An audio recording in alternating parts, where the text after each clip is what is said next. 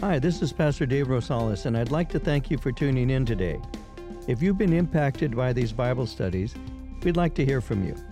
Whether you're listening through iTunes, Google Play, or any other platform, tap on the stars and leave us a review. Support for this podcast comes from your generous gifts and donations. If you'd like to support this ministry, would you consider partnering with us? Visit our website at calvaryccv.org and click on Give. You can leave us a one time gift or set up a recurring general donation. Thank you for your support. And now let's begin today's message.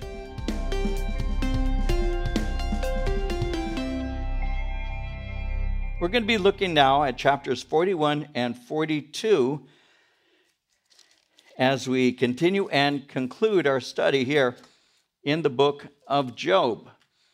Next week, I intend to begin a study in the book of Daniel. And so you might want to read the first chapter, and uh, we'll pick up in the book of Daniel, chapter 1, next week.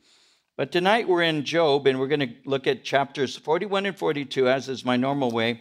I'll read the verses, uh, several verses to you, and uh, give you a, uh, a background introduction and move right into our study. So, beginning at verse 1, Job chapter 41, reading to verse 10.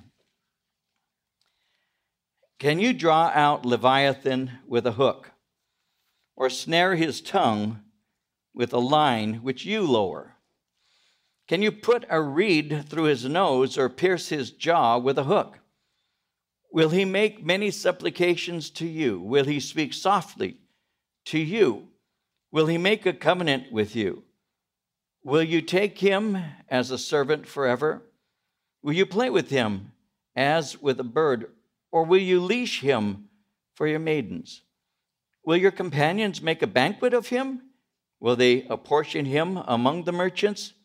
Can you fill his skin with harpoons or his head with fishing spears? Lay your hand on him. Remember the battle, and never do it again. Indeed, any hope of overcoming him is false. Shall one not be overwhelmed at the sight of him? No one is so fierce that he would dare stir him up. Who then is able to stand against me? And so, as we're about to close our study of Job, God is continuing his line of questions with Job. And as he's been asking Job questions, Job has been humbled into silence. In, in, chapter 40, we saw at verse 3 how he had said, Behold, I am vile. What shall I answer you? So, this admission did not end God's questioning of him. Last time as we were together in our last study, I said that he's convicted. But though he is convicted, it doesn't mean his chastening is going to end. You see, comfort doesn't always come immediately, even when we admit we're wrong. This can be a way of simply saying, I'm hurting, I'm tired, please just make the pain stop. And so sometimes we might say, I'm sorry. But we, we may have behind that those words, uh, so what do, you, what do you want from me? What more do you want from me? And so sometimes somebody may say, I, I get it, but we really don't, not deeply. It, and it seems to me that that's what's taking place here with Job because after he had said that I'm vile, I put my hand over my mouth, it sounds like he's making confession, and yet the Lord continues to bring questions. God hasn't stopped, and he doesn't stop chastening him. And so, though he is saying, I get it, perhaps he hasn't, not yet. So, as I think about that, I think of other people in Scripture that that might also apply to, not in the same way, of course, but this idea that you might realize there's something wrong, but not realize exactly what it is or how deep it may go. In an extreme case, we have someone by the name of Judas. Remember how Judas had betrayed Christ. And remember when you read your story concerning Judas, remember how his conscience had struck him. And, and after he had betrayed the Lord and had taken that 30 pieces of silver and all of that, he went back to the priests. And remember how what had happened in, in Matthew in chapter 27, verses 3 and 4. It reads, Judas, his betrayer, seeing that he had been condemned, speaking of Jesus, that he had been condemned, was remorseful and brought back the 30 pieces of silver to the chief priests and elders, saying, I've sinned by betraying innocent blood. And they said, What is that to us? You see to it. And when you read that, at first you might say, but it looks to me like Judas was really sincere. I mean, look what he did. He even brought back the blood money. He said, I've sinned against an innocent man, I've sinned against innocent blood. And, and it can appear at first blush that, that he's actually repentant and now. What had happened is his conscience had struck him. He had admitted that he had done wrong. He had seen that Jesus had been condemned to death. He was remorseful. Again, he brought back the blood money. He tried to erase what he'd done, but that didn't satisfy the chief priest's desire for the death of Christ. And so when they said, well, you know, what is that to us? You see to it. Well, in Matthew 27 5, it says he threw down the pieces of silver in the temple and departed and went out and hanged himself. In the case of Judas, he was aware that he had done wrong. He even said this is an innocent man, but his remorse was not repentance. Remorse isn't the same. He didn't understand the depth of what he had done. In the case of Job, Job had made many statements that called God's judgment into question. His anguish was deep, and it provoked Job to question the goodness of God. The pain he went through was intense, and he began to wonder aloud and even say, I, I would like to speak to him concerning this. Why is God doing this? But when God began to question him, he realized that he had no standing to question God. In Romans chapter 9, verse 20, the question is asked Who are you, a human being, to talk back to God? Shall what is formed say to the one who formed it, Why did you make me like this? Who are you, he says, to speak to the Creator? You're just a creature. Well, Job was humbled, but he wasn't humbled enough. And so the Lord God made him dig a little deeper and so what he does is he continues asking Job about nature. And he's making the point that, that God himself is the Lord over it. Last time we were together, we looked at some questions that, that had been asked concern, concerning something called behemoth. And uh, I shared with you how behemoth, some commentators say this could be either a hippopotamus, it could be an elephant, and gave reasons why that is. I chose to to look at behemoth as, as a, a hippopotamus.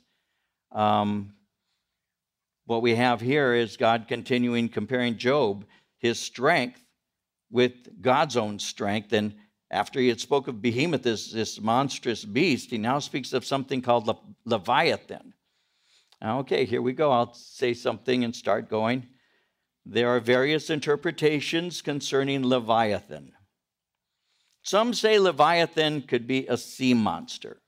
Some commentators will say, no, he's a great whale. There's a lot of scholarly disagreement concerning exactly what this creature is. But Leviathan is normally regarded as a crocodile. And you'll, you'll see this in a moment as we look at more details concerning his description. A huge crocodile. Now, I don't know how many of you, I've never, I don't know how many of you have ever seen a crocodile up close. I know you don't want to, but the Nile crocodile, the Nile crocodile can reach lengths of almost 20 feet. So picture one of those little lizards in your backyard and magnify it to 20 feet in length and 1,500 pounds in weight. The Nile crocodile is a huge animal. And many commentators believe that that is what is being described in this passage. Some have said they believe it's a whale, but as you look at this, and you'll see, um, the description doesn't necessarily fit a whale. So I take the line of thought that is more than likely the Nile crocodile or a huge crocodile that is being referred to here in this scripture. And so as we look at it, he says in verse 41, uh, verse 1 in chapter 41, Can you draw out Leviathan with a hook, snare his tongue with a line? Um, can you catch him like a fish? Is a picture that he's giving to us here. Can you catch him the way you would throw a line in and hook a fish? Do you think you can do that with this particular beast, Leviathan? Verse 2 Can you put a reed through his nose or pierce his jaw with a hook? Uh, when it says, Can you put a reed through his, his nose? They used to use these bulrushes that uh, would be shaped into um, uh, like, like a hook. And that's the picture he's using right here when he says, Put a reed through his nose. It's, it's a way to catch uh, an animal, a fish normally. And uh, the iron hook would be obviously something that they would drop to catch by the jaw. So, can you use a hook shaped bulrush to fish for him? Can you use an iron hook to, to land him? In verse 3, continuing, will he make many supplications to you? Will he speak softly to you? Will he make a covenant with you? Will you take him as a servant forever? Is he afraid of you? Will he pledge his service to you? Because you are his master, is what he's saying. Verse 5 Will you play with him as with a bird? Will you leash him for your maidens?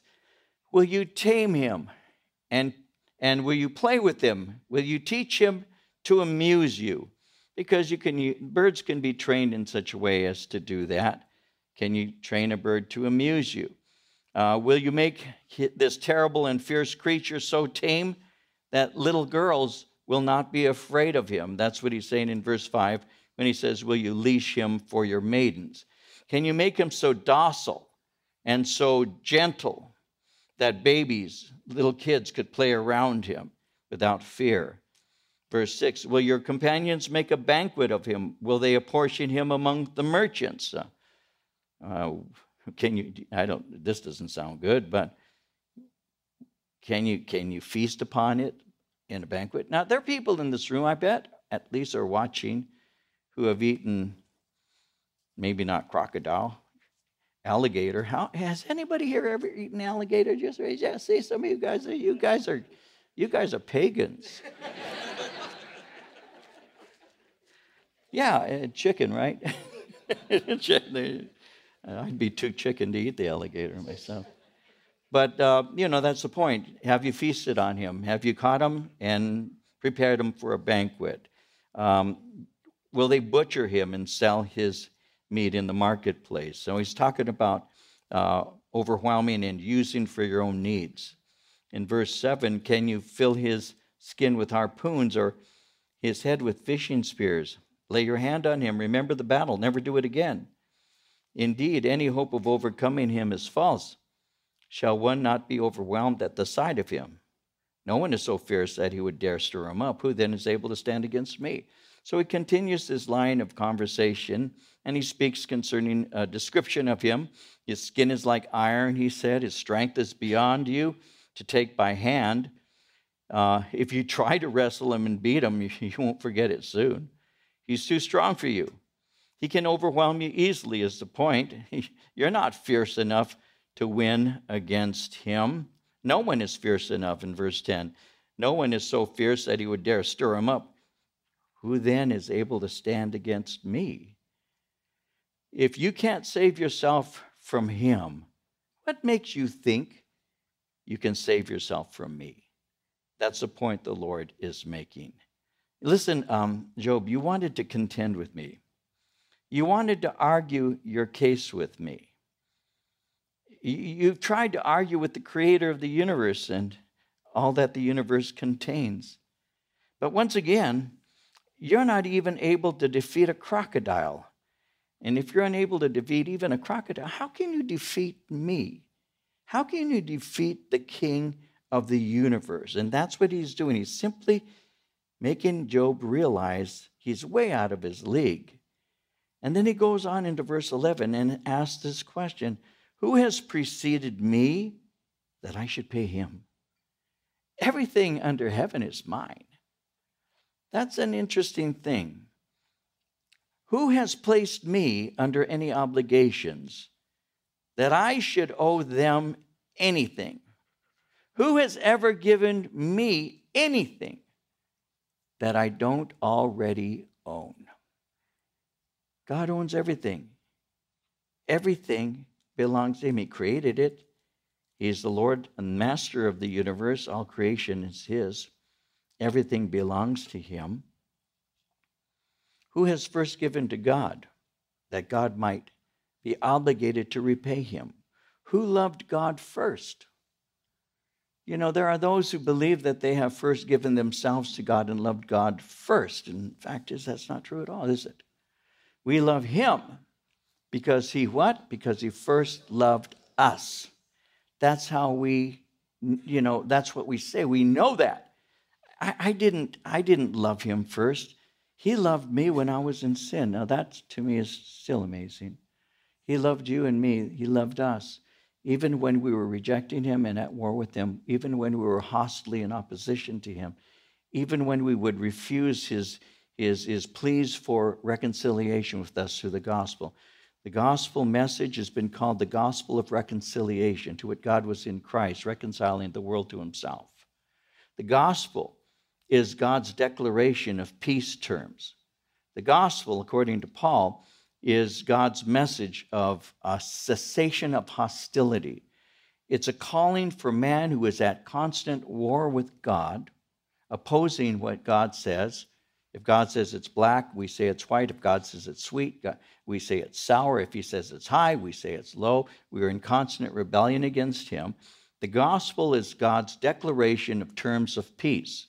And the peace that we can have with Him is the kind of peace He says that will pass all understanding. It's a peace that comes through the cessation of hostility. It's a peace that comes, in other words, when I, who am at war with Him, yield and submit and say, I have been defeated. And the way I yield and submit is through hearing the message or the terms of peace, where God says, I love you. Let's begin there. And I sent my son to die on a cross for you. And he came to rescue you. Why? Because you were lost and miserable in sin.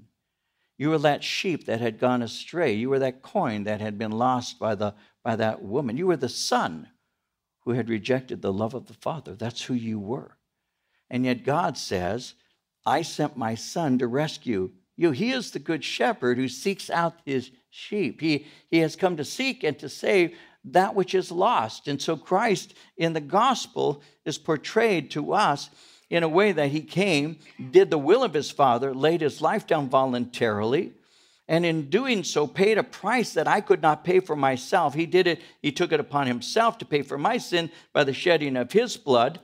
And in doing so, I can now, through faith in Christ, have reconciliation with God and have a new life. And so, all that I have, everything that has been given to me, I now recognize that I didn't earn on my own. Because if I say, well, you know, of course, I'm a self made man, I did this on my own. I didn't need anything from God other than the air that I breathe. Because air ain't free, God supplied it for me. Well, I used my own strength. No, God created me. He gave me the ability. Well, I thought it through. He gave you the brain. He gave you everything you have. We know that, don't we? We know that. So, who was first given to him that he should owe us anything? Do you know the only thing he, he owes me is judgment? But what he gave me is grace.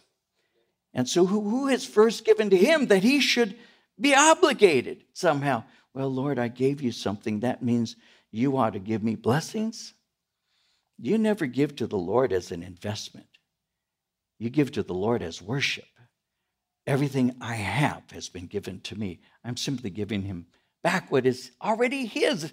Like when my kids, I've said this a million times, you've heard this, but my kids give me a birthday present when they were babies. They didn't give me squat. I paid for that. Mama went out and Mama got in my wallet. And so that's why when they'd say, Daddy, what do you want for, for your birthday? I'd say nothing, because I don't want to buy myself anything. So they used the money that came out of my wallet the same way I used the money that came out of his. So, who has first given to him that he should give back to you? Nobody. So, why do we give to him? And what is God saying? He's simply making it clear everything is mine. Everything under heaven is mine. In Deuteronomy 10, verse 14, behold, the heaven and the heaven of heavens is the Lord's your God the earth also, with all that therein is. In the Old Testament book of First Chronicles 29, verse 11, yours, O Lord, is the greatness and the power and the glory and the victory and the majesty. For all that is in the heaven and in the earth is yours. Yours is the kingdom, O Lord. You are exalted as head above all. Again, Psalm 24, verse 1 The earth is the Lord's, and the fullness thereof, the world, and those who dwell therein. And finally, Psalm 115, verse 16 The heaven, even the heavens, are the Lord's. So, God is simply saying, I don't have to, nor will I ever explain my actions or justify my works to anyone. I don't have to explain to you. I don't have to. And so he doesn't. In verse 12, I will not conceal his limbs, his mighty power, or his graceful proportions. Who can remove his outer coat? Who can approach him with a double bridle? Who can open the doors of his face with his terrible teeth all around? His rows of scales are his pride, shut up tightly as with a seal. One is so near another that no air can come between them. They're joined one to another.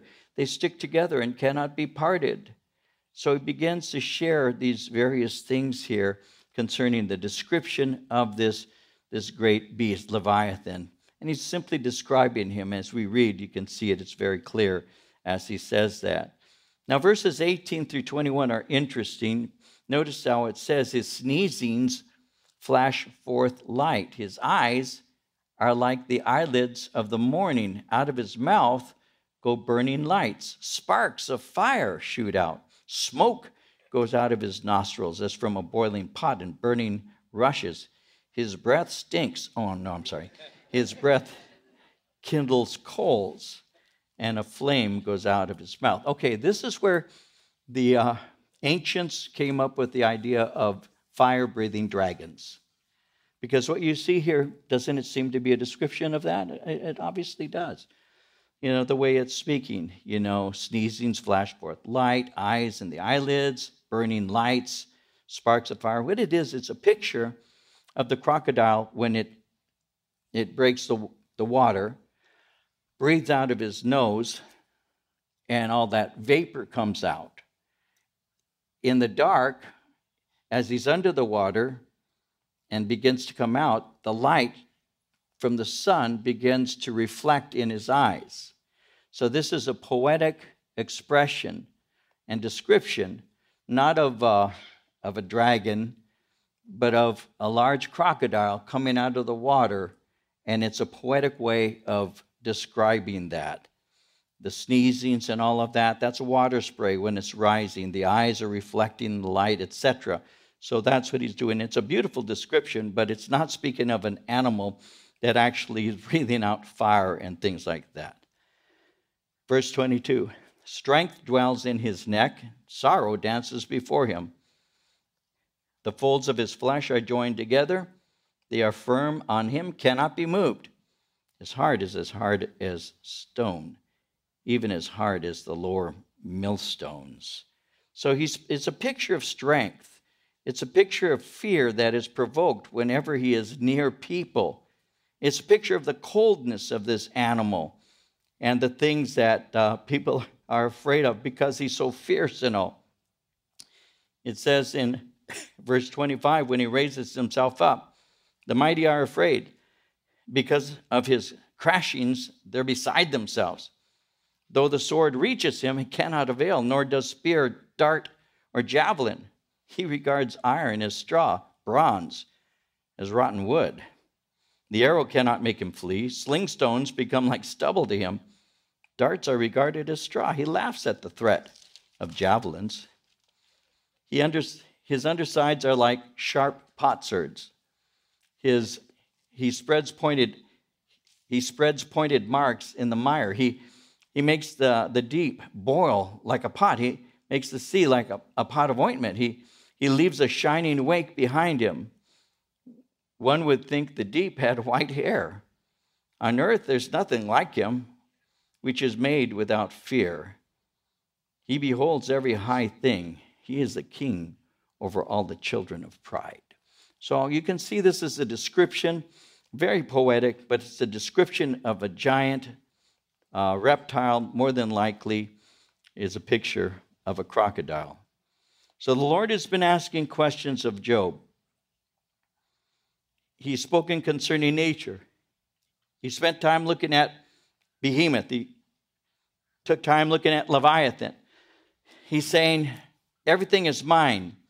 You can't make these animals fear you, they naturally fear me. If you think that you're powerful, then why don't you show me your strength and your power by dominating these animals? You can't? Why can't you? Oh, because you're not God? And that's what he's saying here. And let's see how Job responds to this. Because Job is going to, verse 1, chapter 42. And Job answered the Lord and said, I know that you can do everything, and that no purpose of yours can be withheld from you. You asked, Who is this who hides counsel without knowledge?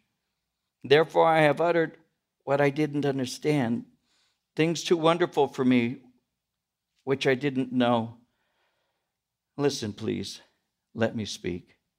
You said, I will question you, and you shall answer me. And so, this is the fruit of genuine conviction. God pressed him until he actually was truly convicted. Notice there's no more arguing. Notice there's no correction. And notice in verse 4 how Job is simply responding with humility. All he's doing is agreeing with God. That's what he's doing. And so, this verse here, these two verses, I want to spend a couple moments with you verses 5 and 6. I want to look at them together with you for a moment. I have heard of you by the hearing of the ear, but now my eye sees you. Therefore, I abhor myself and repent in dust and ashes. I want to look at that for just a moment. I have heard of you by the hearing of the ear, but now my eye sees you over my lifetime, I have walked by the things that you, you have, that I've been taught concerning you. I've worshiped you. I've made my offerings to you. I led my family, my children, and my wife in the ways of honoring you. I've taught them to do that. I've been an example to them when I thought that my children may have, even in their heart, even in their heart, have disregarded you in one way or another. I made offerings on their behalf. My, my children knew me as a righteous man. My, my children and my wife have known me as one who fears you.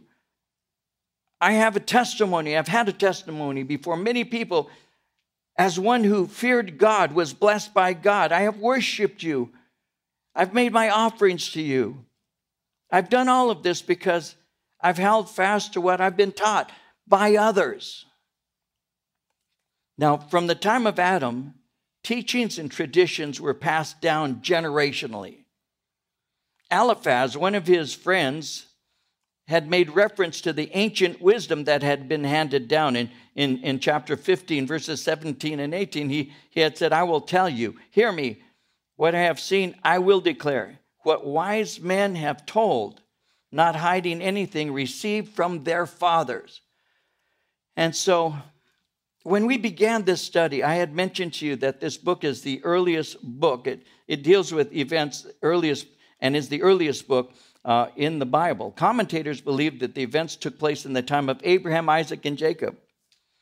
And that would mean that Scripture itself had not yet been recorded because Genesis and the opening of the Old Testament books were written by Moses in 1400 BC. And because the Bible had not yet been recorded, believers were holding fast to what is called oral tradition. And it's the oral tradition, it, it's the faith that had been handed down to him from the ancients that he was clinging to. There wasn't, he didn't have a recorded thing. There, he didn't have the book of Genesis. He didn't have Exodus, Leviticus. He didn't have any of those books. What he had was his ancient teachers, the masters, who had received information by tradition orally and had transmitted it to others who followed what was taught, but he didn't have written record. And so that's what was guiding Job, the teaching of the ancients. And so what he was doing is he was holding fast faithfully and he was living accordingly to what he had been taught. That's why God would say, There's none like him on the earth, a blameless and upright man who fears God and shuns evil. because Job was someone who walked by faith and not by sight. And he had held fast to what he was taught, and he had a strong faith in God. And I, that reminds me of something that Peter said in 1 Peter 1 8 and 9 when it says, Whom having not seen you love.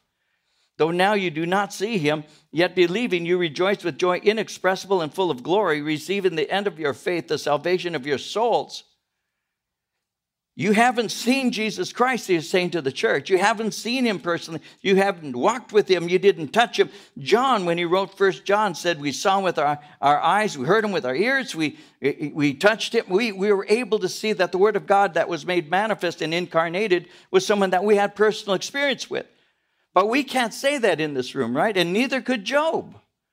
What Job was doing was looking forward to the time Messiah would come. What we do is we look back at when Messiah came but there were those at that time who walked with him, and yet we, having yet not seen him, still we love him. Why is that? Because we walk by faith and not by sight. And so, in the case of Job, he had received things by tradition, oral traditions, and from those oral traditions, he had held fast and remained faithful. And that's why God would say, No one is like him on the face of the earth. He hates evil and he follows me. So Job is saying, I have heard things of you, and by faith I've held fast to what I've heard. But I obviously didn't have the full picture. I didn't have complete knowledge. And because of this, I haven't fully understand, understood who you are. Because of this, I didn't really get it. Now let's look at it again from a New Testament perspective.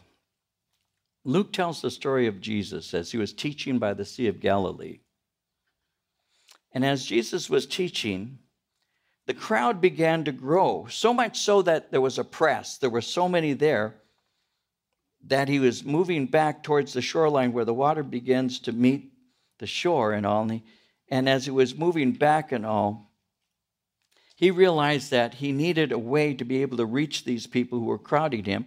And so the Bible tells us that uh, what he did is he, he, he saw two boats were, that were by the lake.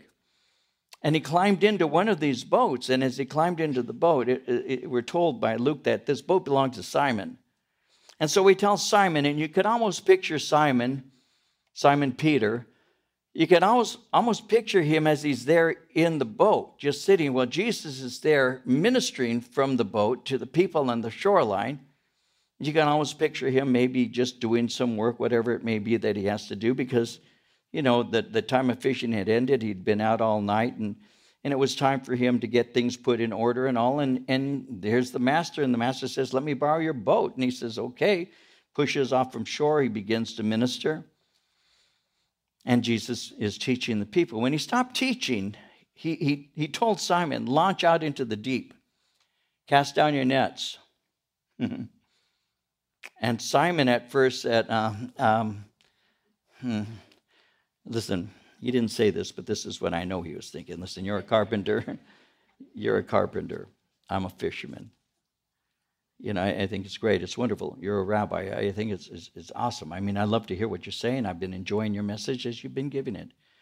Uh, but you're out of your league here, I have to be honest with you. Um, you see, I make my living. I'm a, I'm a businessman. I have my partners. Um, we have Simon's fishing, you know, business and all, and and you you you you you you make furniture. I mean, you you really don't understand. See, I've been I've been fishing all night because that's what we do. Because during the night we can let down our nets, and when we let down our nets, the fish don't see the nets in the dark, and and we let the net settle for a while, and at the right time, we haul them in, and when we do so, they're filled with fish. And that's how we do it. But listen, we, we've been fishing all night. We've caught nothing. So I think it would probably be a good idea if you just keep preaching and let me keep fishing. Because they're actually two different kinds of occupations, you see. But Jesus said no. He said, launch out into the deep, cast your nets. Well, he didn't want to do it, but we know the story. Simon obeyed and he let down the nets. And then he caught this amazing amount of fish, so much so that the, uh, the nets began to break. And you can picture, you, you, for a moment, you can picture in your mind's eye the excitement. His, he's calling the people over to help him haul these nets up. There's too many fish, and he's freaking out. And he's catching all of these fish, and the nets are beginning to break. He calls his partners, and, and, and, and they come and they begin to pull these nets in the, into, this net into the boat. And, and you can see him with this amazed, excited look like, man, we're rich. Look at all these fish. And then Peter realizes what happened. It dawns on him. Fish don't just climb into nets in the daytime. Hmm. How did he respond? Well, Luke tells us in chapter 5, verse 8 when Simon Peter saw it, he fell down at Jesus' knees, saying, Depart from me, for I'm a sinful man, O Lord. See, Simon Peter thought he knew who Jesus was, but he really didn't. I like the old story of the blind men and the elephant. You guys remember that? Anybody here old enough to remember that? If not, I'll tell you it. I'm old enough to remember it. There were 12 blind men. I told you this the other day, or a while back. I'll just say it quickly. 12 blind men, they were asked to describe an elephant. One grabs the ear and he says it's like a fan. The other grabs the nose, says it's like a snake. The other grabs the tail, says it's like a rope. One grabs the leg, he says it's like a tree. So they begin to describe just what they see through their imagination, but they don't see what it really is because they're blind to it. And I think that sometimes we have an idea of what God is like because we see one thing about him. And we may lock into that one thing. This is what he is. But God is a lot greater than the one thing that we latch onto. And, and, and Peter knew Jesus as a teacher. Peter knew him as a great communicator. He knew him as a leader. He knew him in so many areas. But this is where Peter reminds me of Job because Job said, I have heard of you with the hearing of my ear, but now I see you with the seeing of my eyes. I only saw some of you. From what I've heard, I've only been taught certain things about you. The ancients gave to me enough information for me to be faithful to that which I knew, but now you've revealed yourself to me in a personal way. And the result of me coming close to you and seeing you is like what Simon Peter said when Simon Peter said, to the Lord, Depart from me, I'm a wicked man. And what he says here in verse 6 is, I abhor myself and repent in dust and ashes. Because, listen, you want to you want to know, this is so simple, you don't even have to write it down. If you want to know the origin of humility, if you want to know how you can have it, all you need to do is see yourself in comparison to who Jesus is. And that'll humble you. When you think you're as good as he or better than he, and Job was actually arguing with God. When you think you know more than he, when you think you could argue your case and win your case against him, that's what the Lord is dealing with. I heard of you, but now I see you.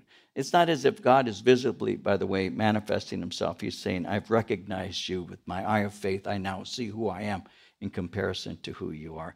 The result will always be well, this, this, these ashes that I've been sitting in, remember at the beginning how he was in a, a, a pile of ashes and scraping his body? Well, I have been in these ashes already, but this time I'm repenting while I'm in these ashes. You see, my afflictions had brought me to the ashes, but now my sins drive me to them. My comments have been overbold. My attitude towards you has been wrong. I've been familiar with you, but I belong in this heap of ashes. Suffering is what brought depth to this man's life. You see, the, the origin of greatness begins by humbly recognizing our smallness. In Proverbs 15:33, the fear of the Lord is the instruction of wisdom, and before honor is humility. Proverbs 22, verse 4 By humility and the fear of the Lord are riches, honor, and life. so I abhor myself. Verse 7 And so it was, after the Lord had spoken these words to Job, that the Lord said Eliphaz the Temanite, My wrath is aroused against you and your two friends, for you have not spoken of me what is right, as my servant Job has. Notice that God doesn't speak to Job. He, he listened to Job as Job spoke, but then he speaks to Eliphaz. Now, why did he speak to Eliphaz? It's because Eliphaz was evidently the eldest, and he was the representative of his two friends. Notice that he doesn't speak to Elihu. Elihu is not dealt with because his words contained more mercy towards Job. He hadn't personally attacked him, he simply called into question his life, he, he rebuked his attitude. On the whole, Job had spoken properly concerning the Lord, but the comforters had not. Their attitudes and their words weren't right before God. And so he speaks to him, and then he says in verse 8 Now therefore take for yourselves seven bulls and seven rams. Go to my servant Job and offer up for yourselves a burnt offering. My servant Job shall pray for you, for I will accept him, lest I deal with you according to your folly, because you have not spoken of me what is right, as my servant Job has. So Eliphaz the Temanite and Bildad the Shuhite and Zophar the Naamathite went and did as the Lord commanded them, for the Lord had accepted Job, and the Lord restored Job's losses when he prayed for his friends. Indeed, the Lord gave Job twice as much as he had before. Here's something really powerful God humbles Job's miserable comforters. God says, Go to the one you called hypocrite but you need to have him offer up sacrifices on your behalf. And by the way, he's going to pray for you. So Job is being recognized as accepted by God. But I want you to see how verse 10 says, The Lord restored Job's losses when he prayed for his friends. Let's look at that for just a second, shall we? Job was called by God a righteous man, and his righteous heart is revealed by his willingness to pray for his friends. If somebody has injured you, one of the ways, and who hasn't been injured, one of the ways that you'll know that you're on the right path with the Lord is when you're willing to first and foremost pray for them that God may do something in their life, that God might heal them, that God might forgive them. He was a righteous man, and his righteousness is shown by his willingness to pray. I have a friend of mine, I'll leave his name out of the conversation for a moment, simply because I didn't ask permission to, to share this, but let me share it really quickly. Years ago, He's a pastor in another fellowship in, in, in a distance from here. And he shared how that his mom had married several different men. And uh, over time, he had very many men in his life. Um, but one of the one of the men that his his mother had married was an abuser. When he was a little boy, maybe 11 or 12 years old, he, he was sharing with us at a pastor's conference many years ago now, and he said, This man, he said, was violent. He was violent. He said, I, I was a little boy and the man would be violent to my mom. He said, and I tried to protect her. And he said, The man beat me the way a man would beat another man. I don't know if you understand what that means. The way a man would beat another man. When a man fights another man, that's one thing. But when a man fights a little boy, like it were a man, that's pure evil. He said, He beat me so badly. He said, I was, was beaten so badly. He said, it took a while for me to heal, trying to protect my mom. He said, as I grew up, he said, I, I hated that man, a man who beat my mom and beaten me. I hated him. He said, My mother went again, married somebody else. She had many different men in her life. And I didn't hear from him for a long time. And then word came to me that he was in a hospital. He said, I'd already planted my church. And I heard he was in the hospital. He says, I went to the hospital room and I sat there next to this man who had beat me as a little boy. He said, I, I, could have, I could have hated him for what he did. For a long time, I did. But God had saved me, and God had changed me. He said, and I'll never forget how I shared God with him, visited him, ministered to him, and I eventually led him to faith in Christ and buried him when he died. See, forgiveness isn't something you feel. Forgiveness is something you do. Forgiveness is something that comes out of a heart that's aware of its own sins. And you can't. I think one of the ways, I'll put it this way I believe that one of the ways Job shows his righteousness is after suffering. We've heard the things these men have been saying. And God says to them, Job's going to pray for you. What's that show me about Job? He's a righteous man. He's a righteous man. In Matthew 6:14, if you forgive other people when they sin against you, your heavenly Father will also forgive you. Ephesians 4:32, be kind and compassionate to one another, forgiving each other, just as in Christ God forgave you.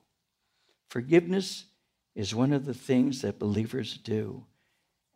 And after so much pain he endured by the words of his friends, instead of saying, You ought to perish, look at what you've done, look at how you've hurt me, he prayed for him. And the healing of Job is tied in with his prayers for his friends. His prayers for his friends reveals his faith and that he had released their debt to him. So he prayed for them. And notice what happens in verse 10, second portion. The Lord gave Job twice as much as he had before.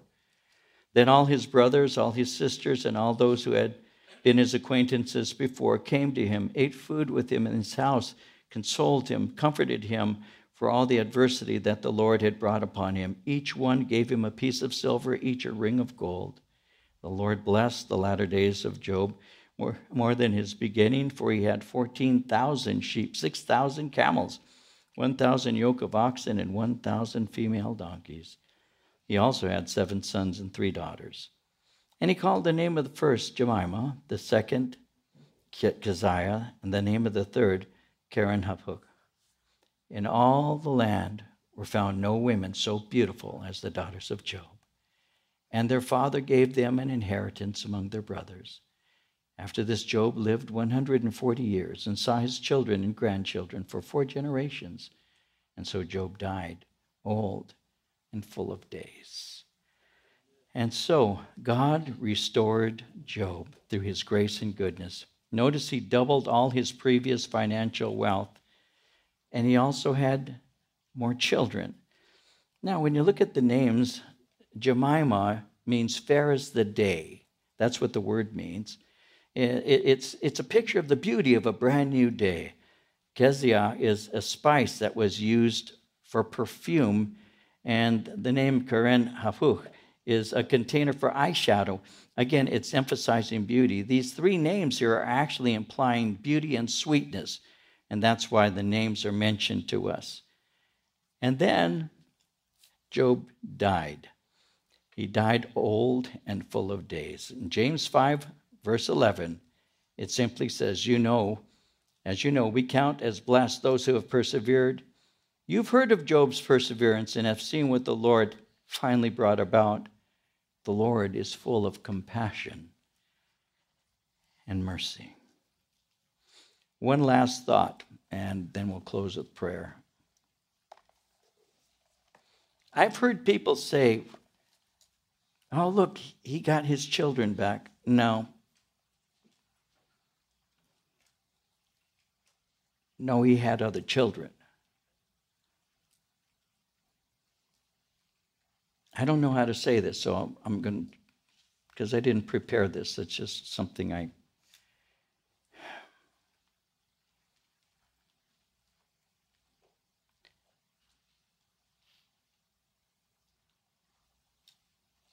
There are parents who would tell you this that when one of your babies dies, even when they go to heaven, and thank you, Jesus, that they do. Our babies go to heaven. And the Lord is gracious and once again opens the womb of the wife, and she has another baby. It's a blessing to have a baby. It truly is. But that baby is never intended to replace the one that you had. You will always have in your heart a sense, sometimes of sorrow, sometimes of, what's the word, uh, missing. But you also have a hope. I will see that baby in heaven. And that's a beautiful hope. But I've heard people teach this passage and say, He gave them new babies. Ah, I think it's a very unwise thing when someone speaks to someone who has lost a baby and has said, Oh, you'll have another one. That isn't a wise thing to say. Never is. No, you weep with those who weep. We, we who have you who have perhaps never lost a child maybe don't understand that. And we try to help sometimes by giving words of hope, and I appreciate that, I really do. But um, sometimes it's better better to let them grieve and just be there with them as they heal. Be careful when you're comforting somebody you know, many years ago, I learned this on a personal level for the first real time when my father went home to be with the Lord, and and um, well-meaning people would say things to me, "Well, he's in heaven," and things like that, which I know already. I know, but that doesn't mean I don't miss him. It doesn't mean I don't have faith. It doesn't mean that at all. I know. And guess what? Christians sometimes feel deeper pain than non Christians at the loss of someone. Why is that? Because we love deeper. Because the love we have is deeper. Because the love that we have comes from God. And we can mourn in a deeper way because we loved in a deeper way. So if you have a friend who's going through pain, if you have a friend who's going through a loss, Sometimes it's wiser just to weep with those who weep and just to let them cry. And then wait for the Lord to give you the right moment to maybe be a word of comfort to them. Or maybe He won't use you like that at all. Maybe God will simply be the healer. And your silent suffering along with them will be what they need at that moment. Be wise in those kinds of things because I've heard people give their messages on Job and he gave them new children. No, that doesn't mean that Job didn't miss his other babies. He gave them babies, thank you, Jesus. But he still had a loss in the others. And so he became a very deep man through the things he suffered. And we can become deep through the things we go through. Because there isn't anything so deep that God isn't deeper still. And we are held up by his everlasting and ever strong hand. And the lower we go, the more he's still holding us up. Never forget that. And the things you learn through your pain, they're things for other people too. And you can understand them and have compassion on them and understand in a way that some others don't. So there we go, the book of Job. If you'd like to learn more about Pastor David or Calvary Chapel Chino Valley, please visit our website at calvaryccv.org. Thanks for listening and have a great day.